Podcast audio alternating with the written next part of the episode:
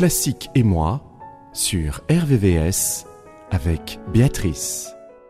Bonsoir à tous et bienvenue dans Classique et moi. C'est toujours avec beaucoup de plaisir que je vous retrouve pour une heure de musique classique et de rencontres, puisqu'aujourd'hui j'ai le grand plaisir d'avoir une invitée, une chanteuse lyrique aux multiples facettes. C'est Carole Chabry. Elle a été premier prix de chant au Conservatoire national de musique et de danse de Paris en 1996. Puis sa carrière s'est enchaînée, on peut dire, sur de grandes scènes euh, françaises et mondiales, comme la Scala de Milan et les opéras d'Avignon, de Bordeaux, de Lille, etc., dans des lieux prestigieux comme le théâtre des Champs-Élysées, l'église Saint-Louis-en-Lille, l'abbaye aux Dames de Caen, et dans les plus belles cathédrales de France, et cela dans des œuvres aussi prestigieuses comme les de Mozart de Forêt, la Passion selon Saint Matthieu de Bach, le Gloria de Francis Poulenc qu'elle affectionne particulièrement, et tout cela dirigé par les plus grands chefs d'orchestre du monde. A aussi euh, contribué à de nombreuses manifestations pour la préservation du patrimoine culturel et historique.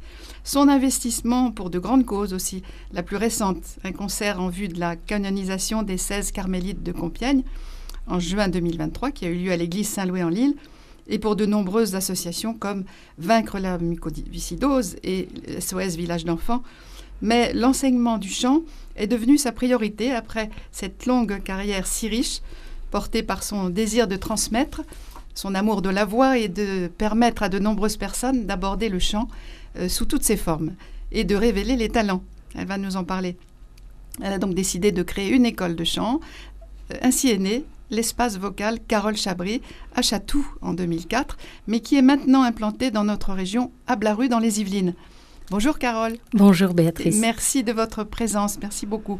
J'ai essayé rapidement de donner un aperçu de votre carrière, mais il faudrait évidemment plus de temps pour montrer toutes les facettes. Mais on a la chance dans cette émission d'avoir un peu de temps quand même pour vous écouter en parler et vous écouter chanter surtout et 25 ans de carrière, voilà, c'est peut-être plus maintenant, non?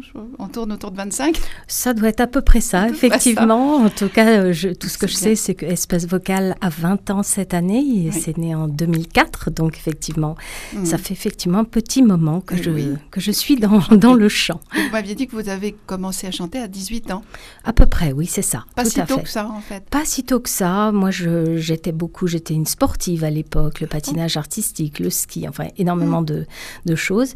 Puis j'ai passé la porte d'un conservatoire municipal. J'ai été reçue par le professeur de l'époque, Sylvia Vallot, qui m'a guidée dans les premiers temps. J'ai intégré ensuite le conservatoire de Versailles, qui m'a préparée au Conservatoire national supérieur de musique et de danse de Paris, ah où je suis rentrée en 1992 et euh, dans les classes de Rachel Yacar et puis effectivement mon premier prix en 96 et puis euh, mmh. l'aventure était lancée. Voilà. Ah oui, et c'est votre grand-père qui devait être content parce que j'ai compris qu'il était chanteur aussi euh, Alors, à l'opéra comique. Effectivement, mes, mes grands-parents, même son épouse, qui était une voix beaucoup plus légère, lui était dans la troupe de l'opéra comique dans les années 50. Mhm. Et euh, alors malheureusement, ils sont décédés, j'avais une dizaine d'années, donc je n'ai pas pu bénéficier de, de son expérience, de son amour du chant, de tous les récits qui m'auraient été euh, bénéfiques. Voilà. Mais euh, c'est vrai que... Vous l'avez entendu? Je l'ai entendu et nous écouterons, je crois, tout à l'heure quelque chose. Et, Vous avez baigné dans, dans, la musique quand même Oui, tout à hein. fait. Alors mon grand-père et son épouse ont fondé le conservatoire municipale du 12e arrondissement à Paris. Mhm.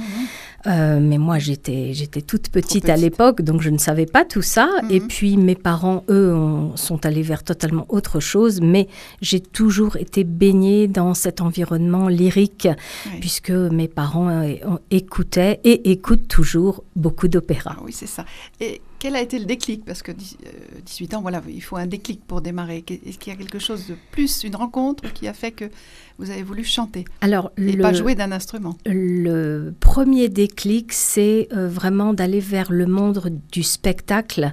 Et notamment, très curieusement, je suis rentrée vers le chant par la danse, puisque j'étais passionnée de danse.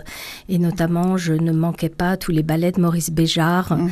Donc, c'est euh, cet amour de la scène en premier lieu milieu. Puis ensuite, bien sûr, j'ai senti en moi cette envie de chanter.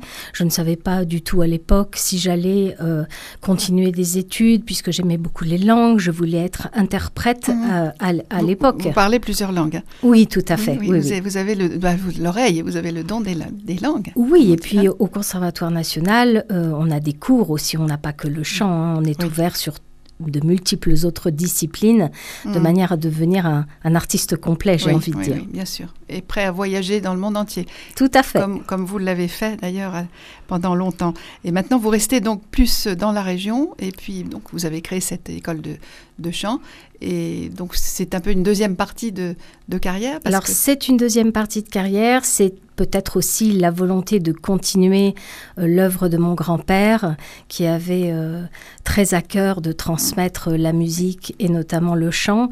Mhm. Donc euh, je dirais que c'est dans mes gènes, dans mon ADN, comme on dit aujourd'hui. Euh, mais euh, je chante encore, hein, je donne encore des récitals euh, au jour d'aujourd'hui euh, dans des châteaux puisque je, je m'investis pour la préservation du patrimoine Mhm. mais aussi beaucoup en entreprise, puisque je suis amenée Oui. aussi à, à- à partager mon expertise de la voix avec euh, de grands dirigeants d'entreprise, voilà, Oui, qui font on- appel à moi. On en parlera. Oui, Si on écoutait un petit morceau que vous nous avez concocté pour euh, vous écouter chanter, bien sûr. donc euh, le premier qu'on va écouter, pouvez-vous nous en parler? Oui, Donc, tout à fait. Alors.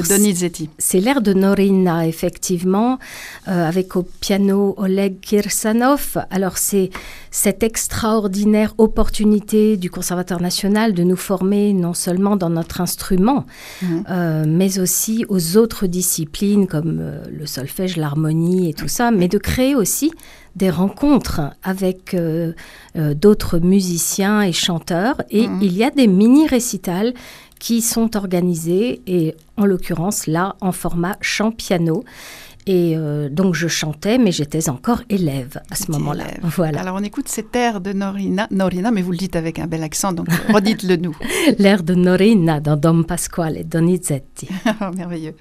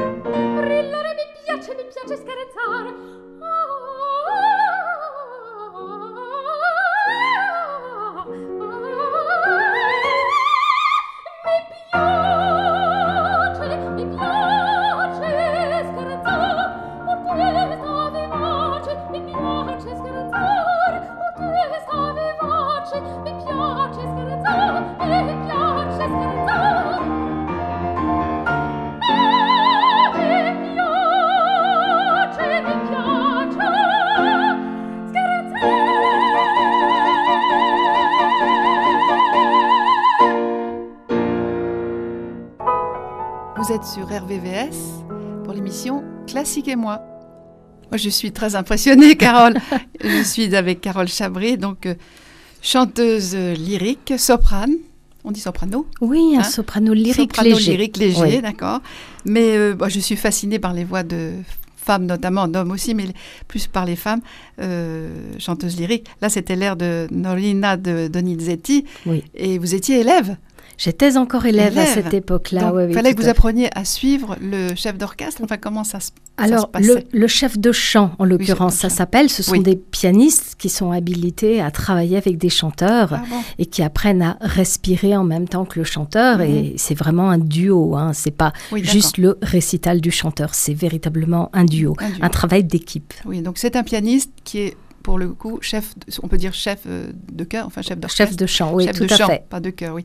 Ah oui, évidemment. Donc là, euh, bah, vous étiez déjà à un niveau euh, incroyable.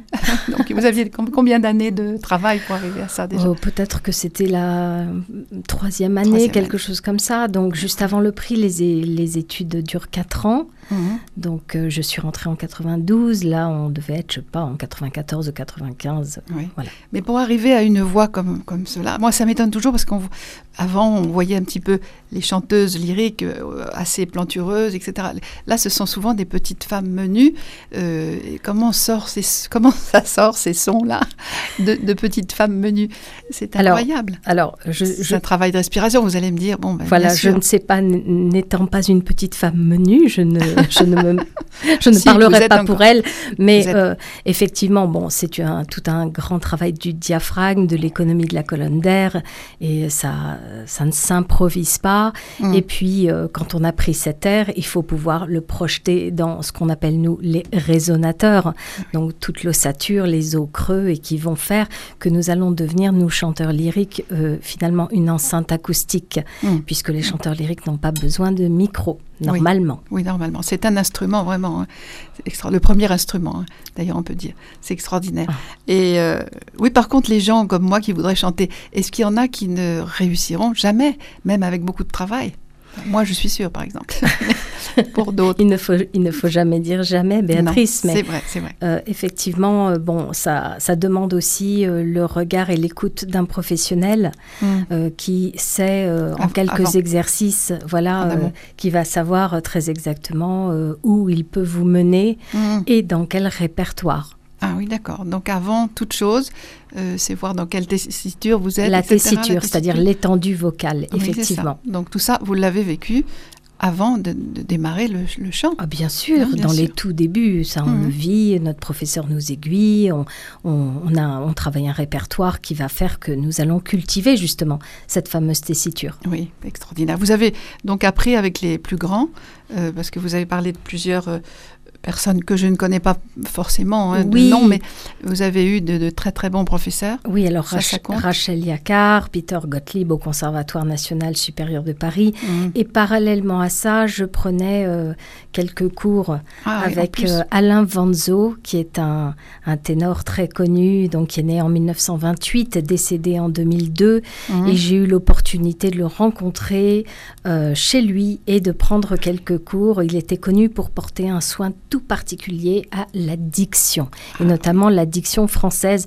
Et tout à l'heure, nous écouterons euh, un extrait. Oui, vous, vous m'avez dit que c'était très important et qu'effectivement, quelquefois, on ne comprend pas les Oui, chanteurs, dans d'autres langues aussi, mais euh, Tout à fait. Alors, quand c'est un opéra, par exemple à l'Opéra Bastille, on voit des prompteurs, effectivement, pour le public, pour que le public ait une vision du texte. Mhm. Mais malheureusement, parfois, il arrive que même dans des opéras français, Mhm. on ne comprenne pas tout, je dirais. ça. Et vous, vous pensez vraiment que là, il y a un problème de diction du chanteur? Il y a un problème de diction, travail, oui, de, de, de travail et puis de, de on va dire, euh, euh, de porter un soin particulier et Mhm. notamment euh, au travail des consonnes. D'accord. Voilà. On, doit, on doit comprendre un chanteur, donc même de- de- de- d'assez loin, Tout à fait. euh, même Ouais. s'il y a des, des micros, on doit comprendre ce qu'il dit. Oui. D'accord, oui, c'est vrai. Pas, tout à fait, Il faut toujours le cas. en fait, il faut, il, faut, il faut penser à sa technique, certes, mais il faut Mhm. aussi penser à ce que le public va recevoir. Qu'est-ce qui se sûr. passe entre l'émetteur et le récepteur Alors moi, ce qui me fascine, c'est le, côté théâtral de, la chose de l'opéra. Donc vous avez appris aussi ça, le côté jouer son, le jouer le rôle. Oui, tout Hein à fait. Alors, on l'a appris. Vous savez, vous vous souvenez, dans les années 50, le ténor arrivait sur scène, se plaçait, il Oui, ouvrait oui, juste oui. les bras et chantait son air. Mm. Maintenant, c'est totalement différent. C'est Mm. la limite est très mince entre théâtre et, euh, et, Mm. et maison d'opéra. En fait, on doit être totalement flexible. On doit être un comédien à part entière. Ça. Donc il y a des cours de, de comédie, Tout des à cours fait de théâtre, aussi, en fait, bien sûr, effectivement. au conservatoire. Oui, D'accord. Tout à fait, Oui, donc le- les mimiques, tout ce qu'on va pouvoir faire ressentir au public, Oui. de- des sentiments, en fait. tout à fait. Et ça, c'est vrai, quand on voyait la Calas ou des, des femmes euh, comme ça, de ce niveau-là, bon, ben, plein d'autres, bien sûr. Et on, on comprend quand on les voit jouer, bien sûr. Oui. C'est un jeu aussi, oui.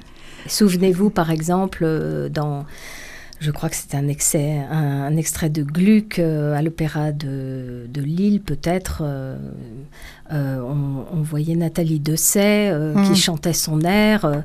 elle était totalement couchée à terre. Enfin bon, Oui, oui, oui. et, Oui, et, c'est fabuleux, surtout fabuleux. pour euh, un soprano Oui. lyrique, un, un soprano coloratour comme Nathalie Dessay, avec des aigus euh, comme du cristal. Ah Oui, c'est fou. Pouvoir que- coucher- être couché au sol, enfin, pouvoir chanter euh, Tout à au fait, sol. dans toutes les positions. oui, d'accord. Est-ce que vous chantez sous la douche encore Chez vous? Je, je- sûrement, mais je pense que j'ai tellement l'opportunité de chanter partout ailleurs que Oui, que vous vous souvenez plus. On va écouter un deuxième extrait parce que vous en avez amené comme quelques-uns et ce serait dommage de, les, de ne pas les entendre. Donc c'est euh, La Bohème. Oui, c'est l'air, c'est, l'air de Mimi, le Don Usci, c'est-à-dire d'où je suis sortie heureuse. Et euh, à la fin, elle dit Ritorno al, al solitario nido, je retourne à mon nid solitaire. Alors, c'est un air très connu en mi bémol majeur du célèbre opéra La Bohème de Puccini, qui a Mhm. été euh, créé en 1896 euh, et qui raconte euh, l'histoire d'un groupe de bohèmes marginaux à Paris au milieu du 19e. Voilà. Donc là, Mhm. on est au troisième acte et les amants, Mimi et Rodolphe, acceptent de se séparer parce que hum, Rodolphe craint tout simplement d'être trop pauvre pour pouvoir prendre en charge oui. euh, Mimi. Et Euh, vous jouez le rôle de... Et là, c'est je, je suis Mimi, là en l'occurrence. Euh. Mimi, là, est en mauvaise santé, puisqu'il ne faut pas oublier que les opéras, c'est toujours très tragique, et Mimi est atteinte de tuberculose. Mmh. Et, et dans ce, ce qui est intéressant dans cet extrait, au-delà de, de ma voix et de tout ce qui s'y passe, c'est surtout que là, on est dans une situation d'une répétition orchestre et chanteur. Oui. Et c'est la première fois que l'orchestre lit la partition avec le chef, Mhm. en l'occurrence là dirigé par euh, Scott Sandmeyer. Et on, on entend bien le chef euh, qui se plaint au début du Ah oui, tempo. Mhm. et moi, je suis là et je, tant bien que mal, je- je- j'essaye de rentrer dans le rôle, de suivre l'orchestre, de regarder le chef. Donc c'est toute une alchimie en Oui, fait qui se met en place à ce moment-là. Oui. Donc on, on écoute cet extrait de la, bohème, de la Bohème. Hmm Tout à fait. oui, oui.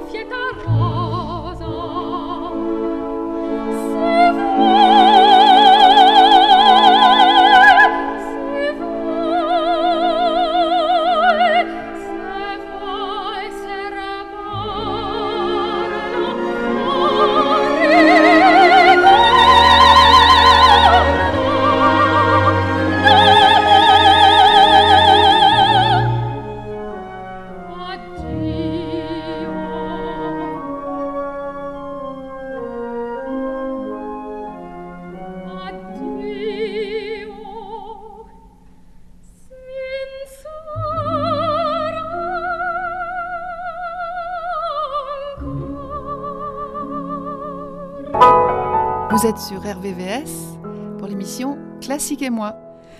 Oui, je suis toujours à la présence de Carole Chabry, notre invitée de ce soir. Et bien sûr, euh, on écoute quelques extraits de ce qu'elle nous a amené. Et il y a des. Alors, on parlait de l'importance du texte aussi, oui, pour un chanteur français, l'addiction et vraiment que le public comprenne bien, ce qui n'est pas toujours le cas, vous, me le disiez. Donc vous avez eu la chance de prendre des cours avec ce, monsieur Alain Vanzo, qui a été euh, très important pour vous à l'époque. Oui, hein. qui a fait une, magnifique carrière et qui portait un soin tout particulier à l'addiction. Et, mmh. et, je crois qu'on va l'écouter là dans un extrait du Pays du Sourire de Léard, qui est une opérette romantique en trois actes qui a été composée en 1929. Et c'est le fameux air très connu qui s'appelle Toujours Sourire. Mhm. Alors, euh, c'est une coutume chinoise de sourire, quelles que soient les vicissitudes de la vie. Et là, c'est le rôle du prince Souchong. Et l'action se déroule à Vienne. Euh, et puis, on est dans la Chine de 1912, voilà, donc début du 20e. Mhm. Et, euh, et cet air a fait le tour du monde, justement parce qu'on y note une diction impeccable d'Alain mhm. Vanzo. Et c'est Alain Vanzo qu'on va entendre. Tout à fait. merci, on écoute.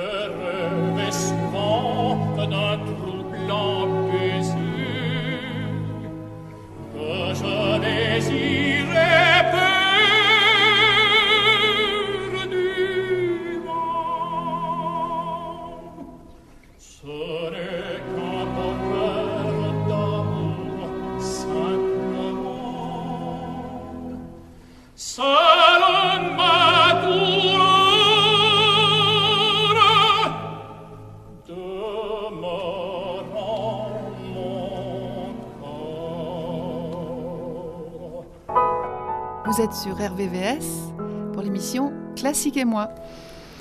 Alors Carole, vous êtes euh, vous affectionnez particulièrement Francis Poulenc. Et dites-nous pourquoi.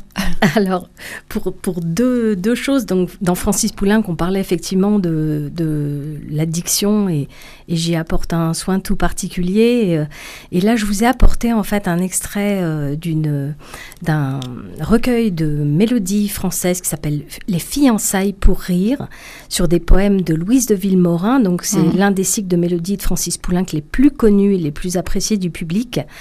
Et je vous ai apporté le fameux Il vole. Et en mmh. fait, c'était pour moi euh, l'occasion de voir euh, si les cours de Monsieur Alain Vanzo m'avaient profité, puisque c'est une mélodie qui est hyper rapide et où il est euh, très difficile d'être bien compris. Donc je ne sais pas si c'est parfait, mais en tout cas, je, voilà, je voulais apporter pour le partager avec... Oui, oui, oui, Et Francis Poulain, qui est quand même quelqu'un de très apprécié, et qui faisait partie de cette bande des six tout à fait. musiciens, dont Georges Auric que, que j'ai pas connu, mais dont j'ai habité la maison. Donc euh, c'est vrai que ça, ça m'a. J'ai appris à connaître un peu toute cette bande de cette époque qui était quand même assez des gens tout à fait euh, nouveaux dans la, enfin, pour amener quelque chose de nouveau dans la musique. Tout à fait. Alors on écoute cet extrait.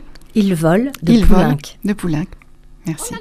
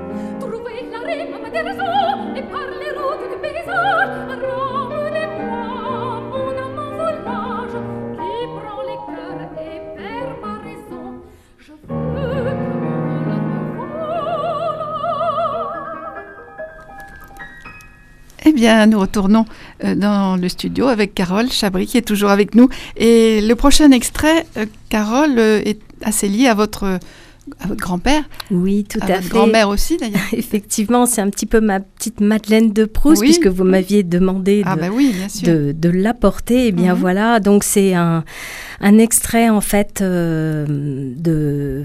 Ça s'appelle. euh, en fait, c'est l'ode au premier congé payé euh, Ah oui. en 24 chansons. Donc Ah oui. c'est la collection Chansons de France. Mhm. Il y a énormément de gens qui ont participé à ça, Jean Gabin, Charles Trenet, Lucienne Boyer, Fernandel, Joséphine Baker et, et plein d'autres. Mhm. Et en fait, mon grand-père, donc Marcel Hainaut de l'Opéra Comique, avec son épouse, ma grand-mère Mireille Fleury, qui ont fondé le Conservatoire municipal, comme je vous l'ai dit tout à l'heure en Mhm. début d'émission du 12e arrondissement à Paris, euh, ont participé à, à- à ce disque. Alors, vous verrez, hein, c'est la façon ancienne de chanter. l'enregistrement, Oui, aussi un peu c'est l'enregistrement d'origine. Mhm. Voilà, mais je trouvais que c'était euh, assez euh, sympathique de pouvoir le vous le faire Oui, découvrir. oui, c'est un clin d'œil aussi à votre grand-père. Du soleil pour deux, Du soleil pour deux, tout à fait. d'accord.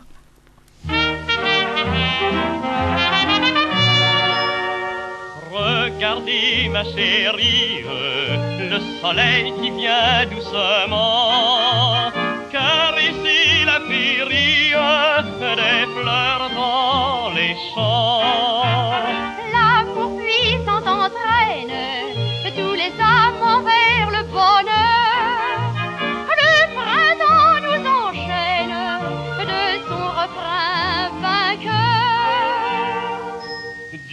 Soleil pour deux, Du soleil pour deux. près d'un frais bosquet, un petit bouquet, possible que sont vos yeux, Quoi de mieux pour deux amoureux, un léger repas, Un léger repas. qu'on peut arroser, avec des baisers par milliers entre les plats, aux bras nus, c'est le vrai.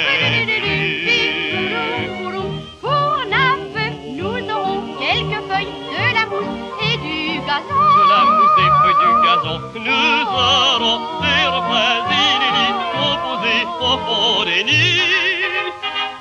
Alors, chérie, je lis dans vos yeux que vous dites oui.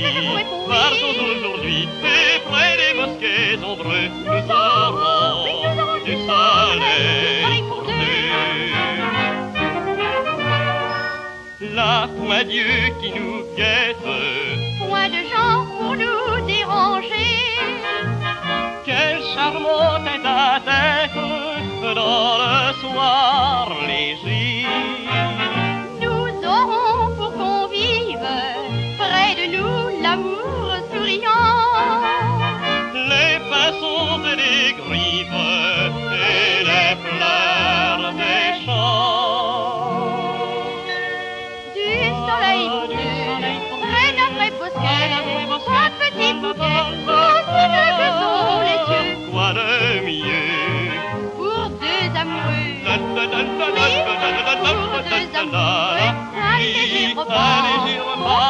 avec des baisers. Par minuit entre les plats, mon bras nu, c'est le vrai menu. Et sous le soleil, pour Naples, nous aurons quelques feuilles de la mousse et du gazon, de la mousse et du gazon. Nous aurons des inédits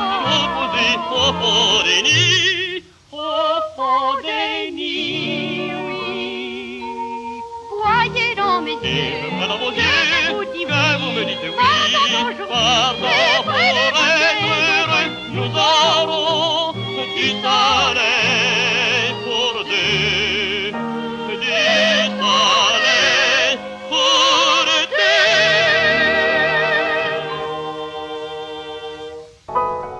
Vous êtes sur RVVS pour l'émission Classique et moi. Ah, c'est merveilleux d'entendre ça. Euh, Carole, moi oui, c'est très amusant. Ah, oui. Ça rappelle un petit peu les conservato- le petit conservatoire de Mireille. Ah, enfin, tout à fait, voix. oui. Mireille était une femme aussi extraordinaire Oui, comme ça. extraordinaire. oui. Et tout ça, c'est un petit peu derrière nous, mais ça vaut la peine de le réentendre. Oui. hein. Ça fait du bien, c'est frais. Ça donne la pêche, Ça tout à donne la pêche, c'est vrai. Alors, votre, votre carrière, euh, elle s'étale de, de, sur, sur bon, quelques années quand même, mais sur des. euh, Vous, êtes- vous avez fait des festivals, vous avez fait toutes les grandes scènes du monde, en fait. Vous avez voyagé beaucoup. euh, toutes les, tout ce que j'ai j'ai dit tout à l'heure, toutes les grandes églises, les grands opéras. Donc, c'est impressionnant. Vous aviez un agent donc, qui vous guidait dans tout ça. Comment ça se passe euh, Oui, j'avais un on- agent, en l'occurrence Thérèse Sedel, boulevard Malzerbe à Paris, Mhm. effectivement. Et puis, euh, On se laisse guider Comment ça marche après quand on est euh, professionnel on se laisse guider. C'était encore l'époque du fax. Et donc, je recevais des fax. Dans deux jours, vous êtes à Turin. Dans une semaine, vous êtes là, là. Voilà. Et en fait, la vie se déroule comme ça. Et Mm. je me souviens que j'avais même une valise dans mon Toujours rez-de-chaussée, euh, toujours prête. Et Ah oui. il y avait certaines valises que je ne déballais pas puisque je n'en avais pas le temps. Ah oui. Donc c'est un petit peu une vie à 100 à l'heure. Et Mm. puis euh, c'est vrai quand on veut avoir des enfants, qu'on est marié, c'est c'est pas tous les jours euh, facile, mais euh, Non, c'est j'imagine. c'est exceptionnel. extraordinaire, oui, c'est trépidant. C'est assez exceptionnel, oui, co- comme vie, bah, comme tous les artistes, je dirais. Mais là, c'est particulier parce que là, vous, vous allez vraiment dans des, des grandes salles connues Mhm. euh, qui sont un peu euh, mythiques, hein, complètement.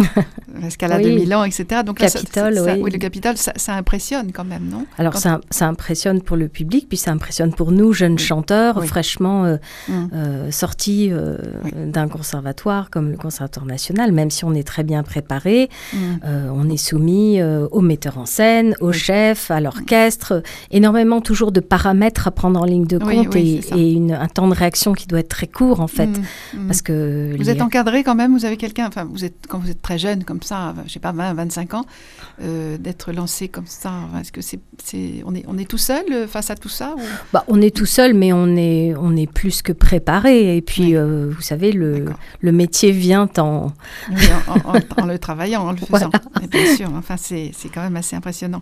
Mais ça doit être extrêmement euh, merveilleux en même temps de refaire des rencontres aussi, des rencontres musicales. Ah oui, c'est des très belles rencontres. belles rencontres, Effectivement, et, Mm. et, et toujours des répertoires différents, des opéras différents, dans Mhm. des villes différentes. Alors on a par contre très peu le temps de découvrir les villes.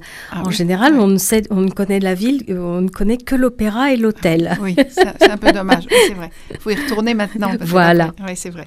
Alors, on va écouter encore. On a encore quelques choses à écouter. Hein. Vous Oui. apporté quelques extraits. Alors là, quelque chose que j'affectionne beaucoup. Mhm. Alors ça va être un extrait d'à peu près 5 minutes, puisque euh, sinon ça dure 15 minutes. C'est Der Herd auf dem Felsen, le pâtre sur le rocher de Schubert. Mhm. Donc Schubert, a, hum, c'est une œuvre pour euh, clarinette et piano et chant, Mhm. donc un trio euh, que Schubert a composé vraiment sur son lit de mort à Vienne. Donc là, vous verrez, on est en pleine période romantique allemande. Oui. Et euh, c'est un lead en trois parties qui est inspiré des chants montagnards folkloriques autrichiens. Mhm. Donc euh, avec euh, à la clarinette Nicolas Balderou et la fameuse Jeanne Marie-Jeanne Serrero au piano Mhm. euh, qu'on ne, on ne présente plus. Elle est d'abord professeure de direction de chant au Conservatoire national, d'orchestration, de musique à l'image. Elle a composé dans énormément de, de films, euh, de comédies musicales et, et- Mhm. et j'en passe. Je ne préfère pas les citer parce que j'en oublierais. Oui, Et donc ici, c'est Der Herd auf dem Felsen. de Schubert.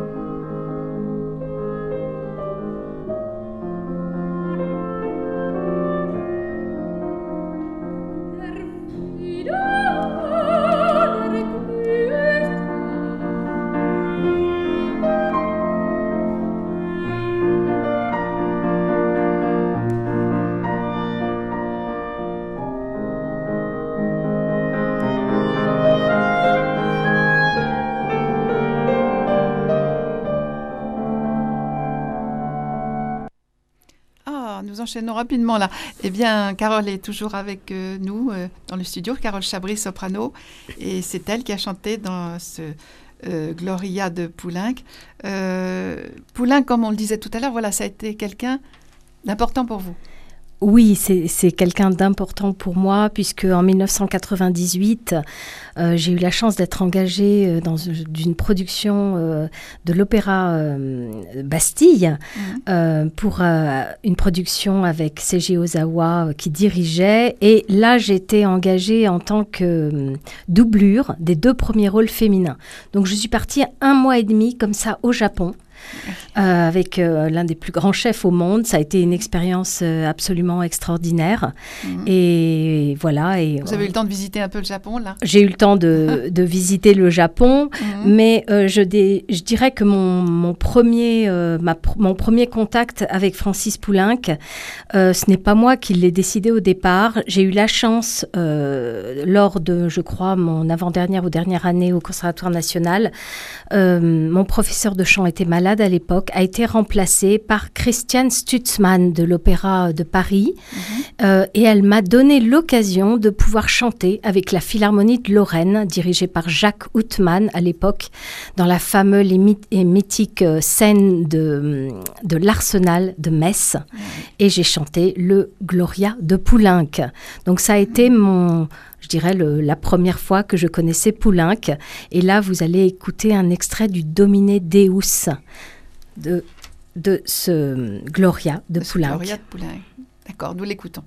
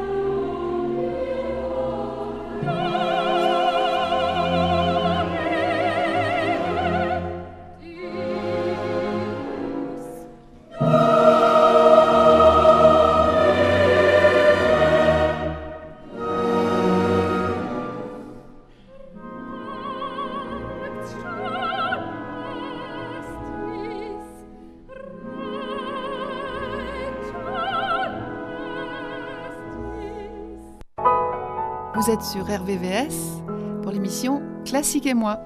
Petite erreur Oui, je, je ne voulais part, pas. évidemment. Oui, c'est pas bien grave. L'extrait que nous avions précédemment écouté, c'était Le Pâtre sur le rocher, bien sûr, de Schubert. Schubert, bah, Voilà, bien mais sûr. bien sûr. c'était pour voir si j'avais bien écouté. Oui, c'est ça. Et l'extrait, donc le dernier, euh, celui-ci. Oui, alors c- donc nous venons d'écouter donc le- l'extrait du le. Gloria de Poulenc, Voilà. le, le fameux Dominé Deus, Voilà, avec la Philharmonie de Lorraine. Et voilà, et mille pardons pour ce, ce petit, euh, cette petite erreur, là, une grosse erreur quand même. Le dialogue des Carmélites, alors c'est, euh, vous, a- vous, vous avez- vous l'avez chanté en 2023 cette année, en juin, là, il y a eu quelque chose s'est passé. Oui, tout à fait. Alors là, je l'ai monté, non pas moi chanté, mais monté avec l'association que j'ai créée Oui, en 2020, qui s'appelle Opéra Proche Opéra et Proche, qui a pour but, euh, dans un même espace scénique, de réunir des jeunes chanteurs en début de carrière Mhm. Avec des amateurs, des bons amateurs, Ah oui. qu'ils soient Super. musiciens, chanteurs, Mhm.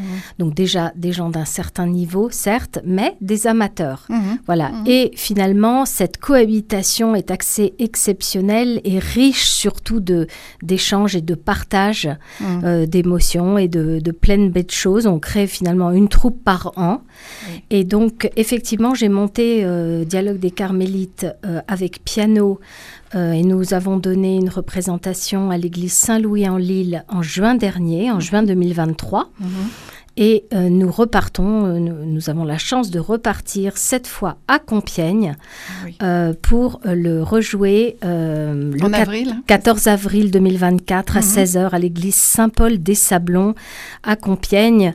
Donc voilà, donc Georges Bernanos, vous le savez, a écrit euh, en 1947 les dialogues d'un film, mais en Oui, fait c'est un film qui ne sera jamais tourné, inspiré d'une nouvelle de Gertrude von Lefort, la dernière à l'échafaud, Mhm. dont l'intrigue racontait la mort tragique des sœurs d'un couvent pendant la Révolution française. Donc on en a énormément parlé. Et Elles, pourquoi ont, on- elles ont existé. elles ont existé, tout à fait, les 16 carmélites de Compiègne, elles ont existé. Euh, et pourquoi on en parle? Parce que en 1906, elles ont été béatifiées. Et Mhm. elles- un dossier de canonisation est en cours Oui, oui. et va très certainement, je ne veux pas révéler des choses, mais Oui. euh, je, ne, je ne sais pas tout d'ailleurs, mais très certainement qu'elles vont être canonisées Mhm. en 2024. Et donc... euh, Elles ont été guillotinées. hein. elles ont été guillotinées, voilà, donc c'est en 1957, à partir du texte à nouveau remanié, que Francis Poulenc a composé cette fois Dialogue des Carmélites, Mhm. son opéra, Oui. euh, qu'il qu'il l'a dédicacé en signe d'admiration et de reconnaissance à Debussy, et je sais que vous affectionnez Debussy, Béatrice, Oui. euh, Monteverdi, Verdi, Moussorgsky. Donc l'opéra, il a été créé le 26 janvier 1957 à la Scala de Milan dans une version italienne et euh, à l'opéra aussi de Paris le 21 juin de la même année. Donc on a euh, vraiment... euh, c'est en pleine terreur en fait, ça se passe pendant Mhm. la Révolution française. Oui, oui. Voilà. Mhm. Et c'est une œuvre que j'ai vraiment en moi, je dirais. euh, Oui, quelque chose de fort. euh, quelque chose de, de fort, tout à fait. C'est vrai. Et vous allez le rejouer, donc, enfin, si on peut le rejouer, le 14 avril 2024, Tout à fait. donc à Compiègne, il faut le, le redire. À Compiègne. Là, tout- vous avez un certain nombre de, de personnes qui vont chanter, beaucoup de jeunes. euh, Alors, des jeunes, effectivement, qui sont soit issus des conservatoires, mais soit, ou soit d'autres structures, hein, euh, mhm. euh, qui commencent une carrière et euh, que je suis déjà depuis quelques années parce qu'ils participent à, à d'autres concerts euh, euh, que nous avons montés ensemble. Donc, Mhm. euh, je, je vois un peu leur parcours, leur progrès et tout ça. Et, Oui, j'aime les suivre. Et puis, euh, on a dans cette œuvre si particulière, je dirais, toute une palette de sentiments humains qui explosent, la peur, le courage, le doute, la confiance, l'angoisse. Enfin, Mhm. euh, je Oui. dirais que euh, on a... Ça, ça, ça résonne beaucoup, surtout dans des périodes comme nous vi- vivons actuellement, Mhm. Euh, l'insécurité, Oui. euh, les guerres, les conflits et tout Oui, ça. oui. Et là, on est euh, sur une histoire qui, qui traverse le temps et, et ça, me, ça me porte. Ça, voilà. ça- ça touche vraiment, oui, oui ça, c'est vrai que ça rappelle tout à fait ce qu'on ce qu'on peut vivre actuellement. Mm. Donc, euh, ce sera le 14 avril. Faudra, oui, alors, faudra aller vous, vous écouter. ah, mais Oui. volontiers, volontiers. Et- À Compiègne. À Compiègne. En plus, il y a une magnifique euh, cathédrale. Ouais.